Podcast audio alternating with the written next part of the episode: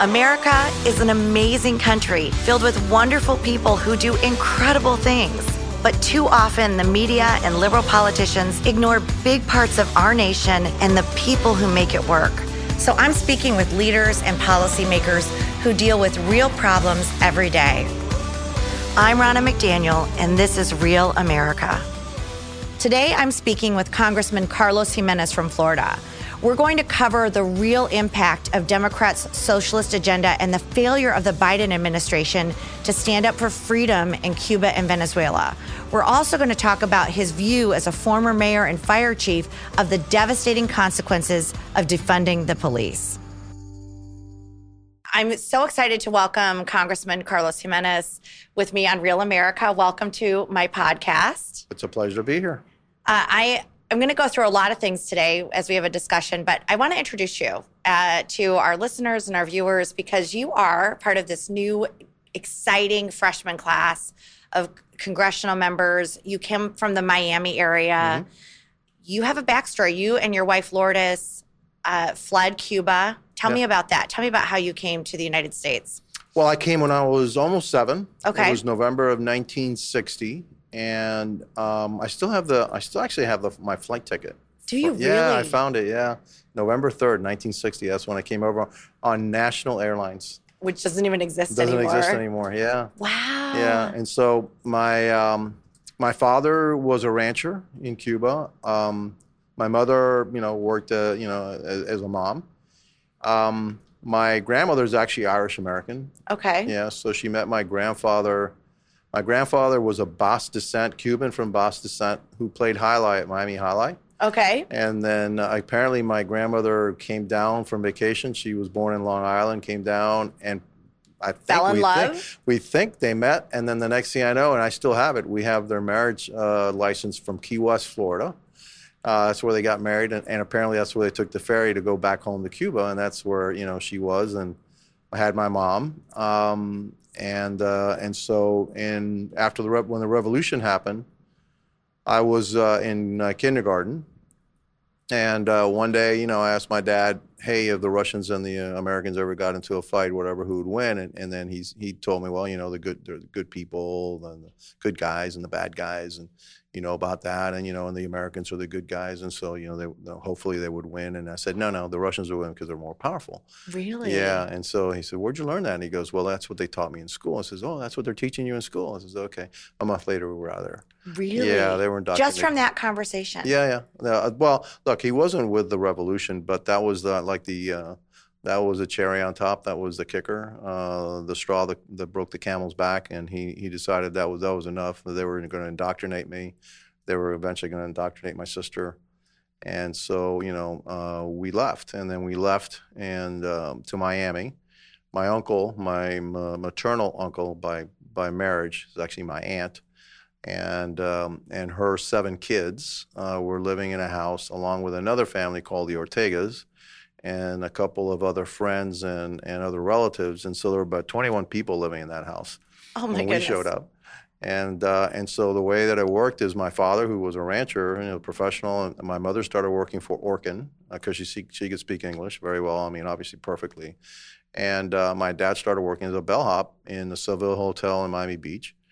And my uncle was like the the maternal figure. You know, he was the patriarch, right? And so um, every uh, every night when my father and my older cousins would come back from the beach from working, they would all throw their money on the on the table. My fa- my uncle was working as a draftsman, although he was a, an architect in in Havana in Cuba. He could he didn't have an architecture license here in the United States, Okay. so he worked as a draftsman. He was working for a company, and so they would all throw their money on the table. He would pick it up and he would provide for the entire 21 people, um, and um, actually even sent us to um, he thought you know uh, Catholic school was very important, and so we were all sent to Catholic school uh, about three blocks away, St. Michael's, um, and we were educated there. We're, we lived together for probably about two or three years, and then then everybody kind of split up into Split their own homes. Do you remember coming to Florida and how you felt? I mean, was it a big change for you? was it frightening no, at all? No, it wasn't frightening. I mean, you were I so young. No, I can't. Yeah, I, yeah, I was young. And look, I, I do remember this that I, that my first semester uh, at school, I got straight F's because I didn't speak the language at all. I didn't speak one word of English. You didn't speak any Not English. Not one word. Uh, my grandmother didn't teach me. My and your mom didn't, didn't teach, teach me either. As a matter of fact, they probably used it as a weapon. They, they whenever they want to Talk wanted English behind your back. Yeah, exactly. Right in front of me, and I'm like, what the heck are they saying? You know, and uh, and so my first word in English was tomorrow because. Um, there was a, a Cuban kid at the school. Most of them were Americans. There was only about one Cuban in that in that class, and he he kind of was translating for me. And he and he goes, well, when was the first day of class? And tomorrow, tomorrow, tomorrow. That means you know tomorrow. You know, mañana is tomorrow. Okay, that was my first word in English that I learned. Mañana, tomorrow. You remember that? I remember that. Yeah. How crazy! So Yeah. you get all Fs, and then All Fs, and then the how second semester- quickly did it? All A's, second semester. All A's. Yeah, that's how I just like that picked it up. Uh, That is amazing. yeah. You know, my brother and my sister in law is from Colombia. My brother and his wife often speak Spanish in front of us. So Right. we don't know what they're saying, but Right. I'm a lot better than they think. So I love that story. Yeah. So then, do you think your parents ever understood the sacrifice? I mean, did they ever talk about what it meant for them to leave everything behind? no, they and it was come pain- here. It was painful for for their entire lives. I mean, But they, wanted to give you that future. Well, yes, and for them it was very painful because they led, led a very good life in Cuba, um, and um, you know, my dad must have been in his 30s maybe, and my mom maybe early 30s when we came over. So you know, all of their upbringing, their youth was spent in Cuba, and it was always very painful. They always wanted to go back. They always they always thought they were going to go back. You know, your, the initial group of Cubans that came thought it was going to be a six month ordeal, and then you know another revolution would happen and it would be overturned, and then they would all go back. In that house that I was, uh, there were three members of that house that actually were part of the uh, Bay of Pigs invasion. Wow. Uh, two of them ended up being prisoners. My uh, my cousin and then his best friend. Um, my other cousin never got off the boat, uh, never got off the ship um, before they turned around and went back because it was you know it failed. And uh, you know they they blamed uh, a lot of it on the Kennedy administration, lack of air support. Uh, my cousin said that he they were winning the battle, they were winning the you know the battle and the war, I guess, until they ran out of bullets. Okay. And what happened was that a couple of the supply ships that were supposed to give them the second day, third day ammunition, et cetera, et cetera, were sunk by a uh, an old um, American jet trainer. All right, and uh, had the uh, Americans just given air support, those the, those trainers would never had a chance. They would have never sunk those ships, and uh, and then you know the, the invasion probably would have succeeded. But um, because of that call, you know there was a lot of resentment to the Kennedy administration and what they did. So I think you being a new congressman, Mhm. being from the Miami area is really timely right now with what's happening in our world. And I'm going to talk about it on two fronts. The first is the Democrat Party really is becoming more socialist, more Yeah. communist. They're Yeah. embracing so many things. And Cuban Americans really understand this Yeah. because they've been there, they fought it, they mm-hmm. fled it, they understand the American dream. What are you seeing as warning signs that other Americans may not be seeing because of your history and and what your family went through? I mean, I think the first thing that, that really concerns me is this whole thing of tech censorship. Yes. And then now that the president is saying that they want the you know tech companies to censor certain information, where the government is actually being involved in, in censorship, is really really dangerous. Um, and um, you know it's under the guise of misinformation, Mhm. right? And so, who's the arbiter of misinformation? Who decides what's true and what's not true? And I think that um, it's actually an insult to the American people. The American people are smart enough to figure out what's right and what's wrong, what's real, what's not real. Are there always going to be people on, on the other side that bel believe something that you and I don't believe? Yeah, that's what's called debate, right? Mhm. Uh, and so I believe that that the, the best defense against misinformation or another side is more information, and so and more debate, not less debate. That's really, really something which is very, very dangerous, and we see it. You know, in Cuba, you can't speak your mind. You can't. You know, you're only going to get one side. The truth, right, is what the government tells you is the truth. Uh, there's no freedom of the press. There's no freedom of speech. You have people looking. There's there's things in Cuba. The, it's called Committee for the Defense of the Revolution. Okay. Okay, and it's not really a committee. What it is is that in every neighborhood you'll have one or two people that are actually working with the government to spy on you. All right, and so when you when you say, "Oh, gee, I don't think Castro is very good," you know, I don't think that uh, Diaz-Canel is doing this, that, or the other, you could at the, in the middle of the night end up with security forces at your door, knocking down your door, and then taking you away because you said something wrong against, or you're a counter-revolutionary, and so you're a threat, you know, to to the Cuban people. Look, in the Cuban um, Cuban Constitution, uh, there's a couple of articles there. I, I think you and I would would say what. Number one, that you know how eh, we at least my values are God, family, country, right? Yep. In kind of that order, right? Exactly. Okay, right. Well, in Cuba, the the values are the Communist Party first. The second comes country, and then third comes the individual. All right. And so in, in Cuba, in the Constitution, it's the Communist Party that supersedes everything. Supersedes everything. Everything. Your family, God, religion. God, God. They don't believe in God, okay? But it supersedes everything, all right? There's another article in the Co- Cuban Constitution which is a little even more, well, it's, it's not as bad. It's pretty bad, okay? So here it is. It is, it says that, that communism is the way. Anybody, anybody who wants to change that is now an enemy of the state all right, and can be dealt with in any shape or manner seen fit, including armed force. So that if you want to, there is no changing. See, there's no there is no process in the Cuban Constitution to change away and to get away from communism because it's part of the Constitution that if you want to do that, you're a traitor and you have to be dealt with. So you're seeing this, and I've I've been to Miami many Mm-hmm. times and campaigned many times and talked to so many Cuban Americans, Venezuelan Americans who are saying, why are, why aren't Americans paying attention to this? The media, it's not just big tech, it's the Right. Oh, media. yeah. It's the propaganda machine. We Right. saw this in the election, suppressing information about Hunter Biden or Right. that it came from the Wuhan lab, the Right. coronavirus. And now, like you said, it's gone a step further with the Biden administration openly admitting that they are working with Facebook to stifle misinformation, which is freedom of speech. Right, exactly. So, how do we educate? How would you, if you were talking to a young voter who thinks this is great, this is wonderful, that the Biden administration's right, it is misinformation, we should clamp down on this misinformation.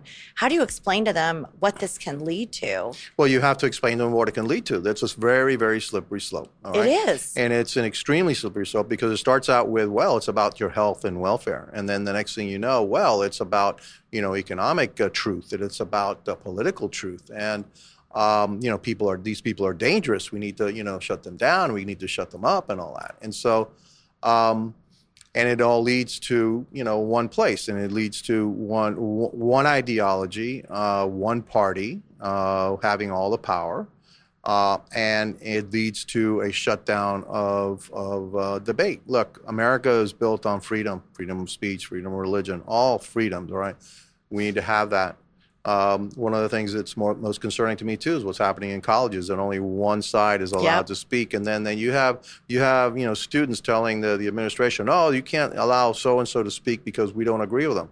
That's what colleges are for. Exactly. Okay, it's it's, li- debate. It's a di- exactly if, yeah. if, if what we're saying is so wrong, right. then you shouldn't be afraid for people to hear it. Right, and if you because don't let them have a dialogue. If what we're saying is so awful, they'll be smart enough to figure that out. But they're Exactly. Mm-hmm. let them learn that for themselves and determine that for themselves. But there is this spoon-fed mentality. Americans aren't smart enough to figure this out. So we have to dilute and censor and prepackage our messaging and put it through all these mediums and refuse freedom of thought, speech, debate, and actually demonize that. Right, exactly. It's interesting to me, and I would love to hear your take with Well, what's let- let me- happening with. Yeah, go ahead. It's actually an, ins- an insult to Yeah. our intelligence. It's saying that, that American people are too dumb to figure this out. exactly. Okay, and that's that's another way that we got to we as conservatives have to say, look, you're actually being ins- your intelligence is being insulted.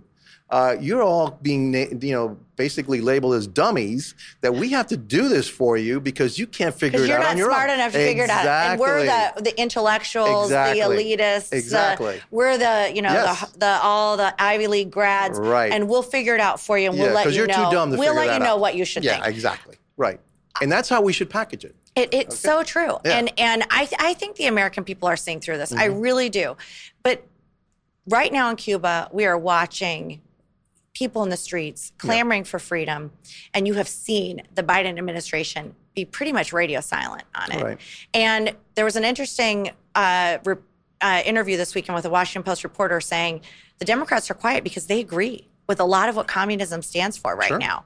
How do you feel? How frustrating is, is it to you to be a congressman and to see Biden not standing up for freedom and standing up to the communist regime in Cuba? Well, look, as as a as a Cuban, I'm insulted, but as a, co- a congressperson, somebody who's in the political world, I understand what he's doing because how can he go against the uh, very ideology that the left, the extreme parts of his party, which are becoming more mainstream of his party, Exactly. are actually telling us that this is what need, what we, we need to have here. You know, Bernie Sanders, you know, thought you know Cuba and and what was going on in Cuba was great that we were somehow being you know oh we were taught how to read and write. Uh, great. Well, my God, gee, nobody in Cuba knew how to read and write before the, the the revolution. Why, gee whiz. That's how dumb he is. Okay, he doesn't understand it. You know. And then AOC, uh, you know, the reason why the Cubans are are protesting is because of the cruel American embargo. No, they weren't saying end the embargo. Okay. By the way, AOC, end the embargo. Para el embargo. If you haven't, if you don't know that in Spanish, that, that's what they're that would be saying. They're saying libertad.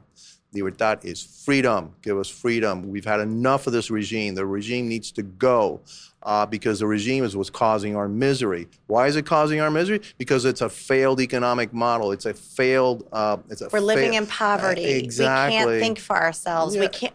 We live in fear. Communism People doesn't work. We don't work. understand that it doesn't It- work, it and doesn't we work. are the last defense. I Right. remember for our convention, and I don't know if you saw it. We had Maximo Alvarez speak, and he touched me so much because he said when he fled Cuba, his dad said to him, "Fight for this country. Fight Yeah. for the United States, because if we lose this country, there will be nowhere else to go." That's right.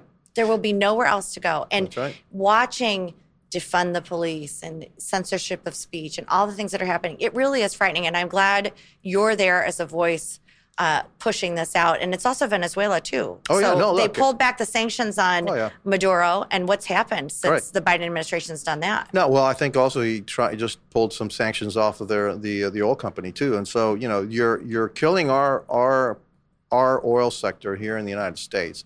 You're allowing the Russians to have their oil sector by approving their pipeline, and then you're also taking away some of these sanctions away from the Venezuelan oil you know oil companies, basically to prop up the Maduro regime. Um, what happened in Venezuela was totally predictable. We told the Venezuelans because we were a bunch of them were living in Miami, and we said, "This is what's going to happen to you. This is going to happen. This is going to happen. This is going to happen, and eventually you're going to lose your freedom." And they, "Oh no, no, we're Venezuela. We're different. We're not Cubans, et cetera, et cetera." Now they all come back to me and say, "By the way, you're right. We, we should have listened to you." I said, "Yeah, you should have listened to him." Because, and by the way, the same thing should happen here in the United States. You got to listen to us, all right? Yeah. Because you may never think it's going to happen. You know, they never thought it was going to happen in Venezuela. And I'm not saying it's going to happen here, but there are signs here that people want to take us in that direction. And we need to be very, very cognizant of that. And we need to reject it outright. The system doesn't work. Communism never works. Socialism doesn't work.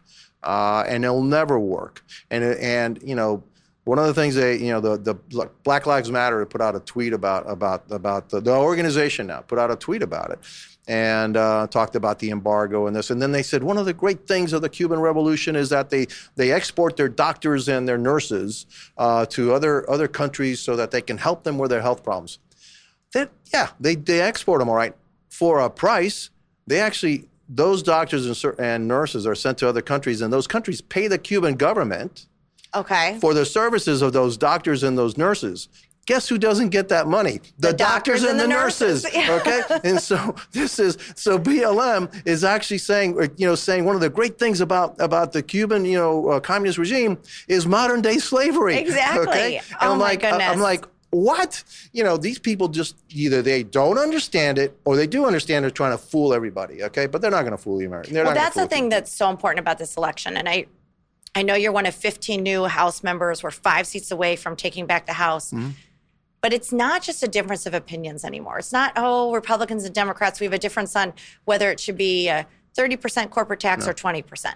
It is a fundamental reworking of our country as we know it. Yes. And as they talk about getting rid of the filibuster, stacking the Supreme Court, getting rid of our energy independence, not supporting freedom in Cuba.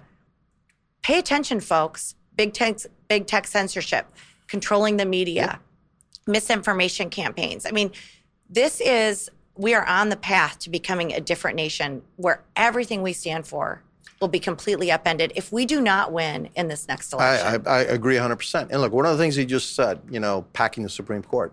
Um, when Chavez won, you know, back around 2005 or so, one of the first things he did, he packed, Packed the the court? Supreme Supreme Yeah. Court of Venezuela, and him. There have been 45,000 cases uh, filed against the government uh, since then. All right, and that have made it to the Supreme Court. You know how many how many cases the government has lost in the Supreme Court of Venezuela? I'm gonna guess zero. but Zero. 45,000 is zero. That's a heck of a winning streak. That's a pretty good winning streak. That's right. And so when the Democrats talk about packing the Supreme Court here, again, just like censorship, all right, that is unbelievably uh, dangerous. Unbelievably dangerous. And the fact that they go out and talk about it openly, Don't even hide it. they don't even hide it. Okay, you're right. It's it. They just think that they have enough, you know, power, and then they're going to stack that Supreme Court, and that you know, thank God for a couple of Democrats in the in the in the, The Senate, Senate. that say no. Okay, if not, we would see more more. They'd be packing the Supreme Court right now. Then all of their radical agenda, which is probably unconstitutional, would probably be found to be constitutional by the Supreme Court because they're going to pick, uh, you know, I, people, ideologues, right, uh, extremists that will interpret the the the uh, the Constitution in the way that they want the, the the Constitution to be interpreted. So you've seen a difference with uh, Secretary Mayorkas in telling people coming here from Mexico through that border, please come, you're welcome. But now we have people trying to come here from Cuba, and it's a totally different policy. What do you make of that discrepancy in this administration? I think that should be consistent policy. I agree. Okay, should be totally consistent, and so. Um, Why do you think they're doing it? Is it because Uh, Cuban Cuban voters would be more Republican? I mean, what's the difference? I I don't want to be that cynical, I- but I'm I- curious. I why really- would I- asylum seekers from one country be given uh, the ability to come here and and, and valued and, and and put forward by the secretary as people who should come here, and others being said, no, we don't want you to come? Look, I mean, we we've taken the, the, the leadership and um, you know the elected leadership have said that uh, we don't want an exodus from Cuba. That's what they do in order to you know basically relieve the pressure. Okay. Um, and it's also very very dangerous. I mean, thousands of Cubans have died on the you know in the in that stretch of uh, the Florida Straits. Okay, so we don't want to do that. But by the same token, I, I think that uh, we need to shut down our border. We need to we need to protect our southern border. I've been there a couple of times, and so it should be consistent. You know, be consistent. No, you can't come illegally here, and you can't come here either. Okay, and so, um, you know, I think that that should be the right thing. Why one yes and why not the other one doesn't make sense to me, especially since the ones that are are leaving Cuba, you can see quite clearly that they're being oppressed Exactly. right? And so they have a really good reason why they want to leave Cuba. Um, not to say that the other migrants, you know, that they, they're looking for a better life, okay? And, and I understand that, but there should be a legal process. But there is a problem by not having sound immigration policy. Of course. And it's that's what I think a lot of people don't understand. Mm-hmm. We love this is a country that welcomes people with o- open Right. arms. We are made up of immigrants Yep. who have lived and shaped the American dream. right? But when you don't have sound policy, not only are you putting our country in flux, but you're putting these families that are jeopardizing their kids, their themselves, their safety in harm's way by coming into our country illegally. Why not just fix it? Why can't I mean I know why. It's it's a political football, but it does seem like something that could have been fixed. The Trump administration really did with the remain in Mexico policy. You stay in Mexico while you're seeking asylum. There were lots of things put in place under the Trump administration that worked. And the Biden administration says, oh, it worked, but it was done by a Republican, so we're going to abandon It, it. it was much more humane. Uh, it's humane for the family. Look, the, we're splitting families up right now. Why? Because you have this thing that if you're under seven years old, that you can stay on this side of the border, right? And so now, now if you're under 17 by yourself, you can stay on this side of the border. And if you're if you're uh, being accompanied by a child of under seven, that you, you can now also do, you know, come to the side of the border. And so you're splitting families up all over the place. You're actually being less, much less humane than what the, the Trump administration, uh, you know, put forward. And you also you're incentivizing, you know, people to travel thousands and thousands of miles, okay, to get to the border, pay thousands and thousands of dollars to criminals, Yep. to criminals, okay, to get you over the border. You should have a sound policy. This is how you get into, you know, into the United States. This is how you emigrate into the United States. This is our immigration policy. These are the numbers, et cetera. And then we have a right as a nation, as a sovereign nation, to guard our borders, just like any other nation. All right. I know that Republicans have an appetite to work on these issues. Yes, I do. know that we do. I know people like Yeah. you and many people in our party would work with Democrats to say let's let's come up with Mm-hmm. Yeah. something. Yeah. Have you seen that across the aisle at all? Have you seen an appetite to say let's let's tackle tough issues? I understand there's things around the margins that you can agree on. But I don't feel, and, and correct me if I'm wrong, anything from Nancy Pelosi that says how do we solve major issues.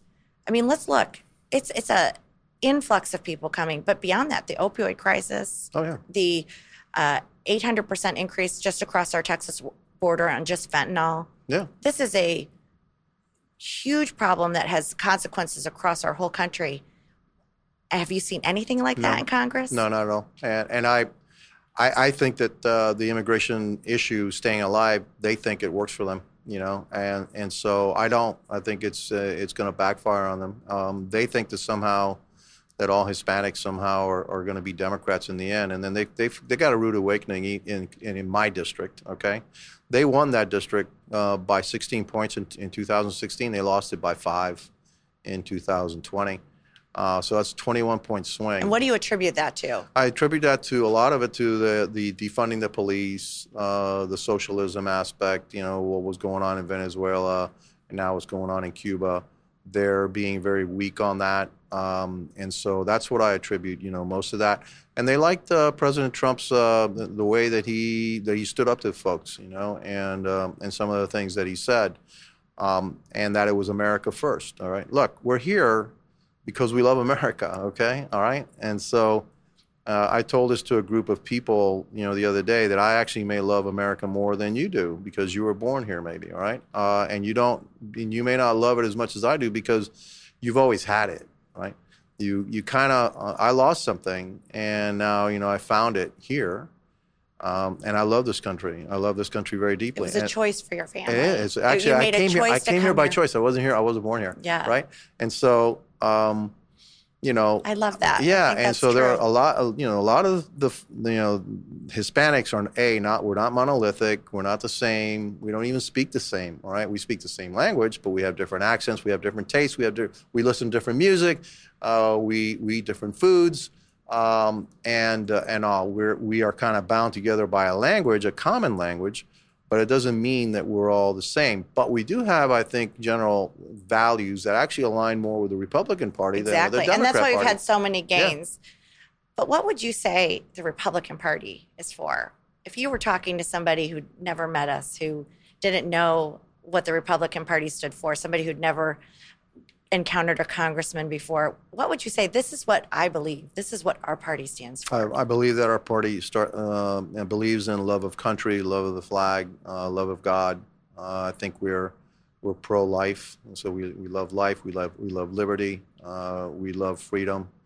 Uh, we're we also want to make sure that we give our kids uh, more opportunity, better opportunity than when we had.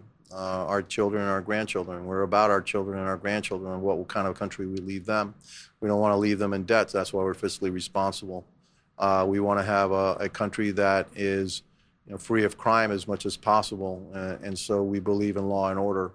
Uh, we believe in the rule of law. We believe in contracts. You know, we believe that when you write something down, when you shake somebody's hand, that you mean it, um, and that you maybe don't even need a piece of paper. That's what I think the Republican Party is to me, and what it should be. I love your passion. I can feel it. How are you enjoying being in Congress? I mean, you are a freshman congressman. Yeah. You've been here, what, just over six months? Yeah, around there. What has been kind of the most eye opening experience? And then what are you enjoying or looking forward to the most? I thought that it was going to be very, very partisan. I mean, because of the mood of the, of the country. Um, well, I enjoy learning the process. I enjoy, you know, being with my colleagues. Um, I don't enjoy the the the bickering, the the partisanship. I certainly don't enjoy, you know, the direction that this Congress is going, what they're trying to do, how much money they're spending, how they're putting our kids and our grandchildren in debt, how they're gonna, how they're, you know, increasing inflation, basically a tax on on all of uh, Americans right now and their policies. Their policies are wrong. Their policies will never work. I've seen it. I know they won't work.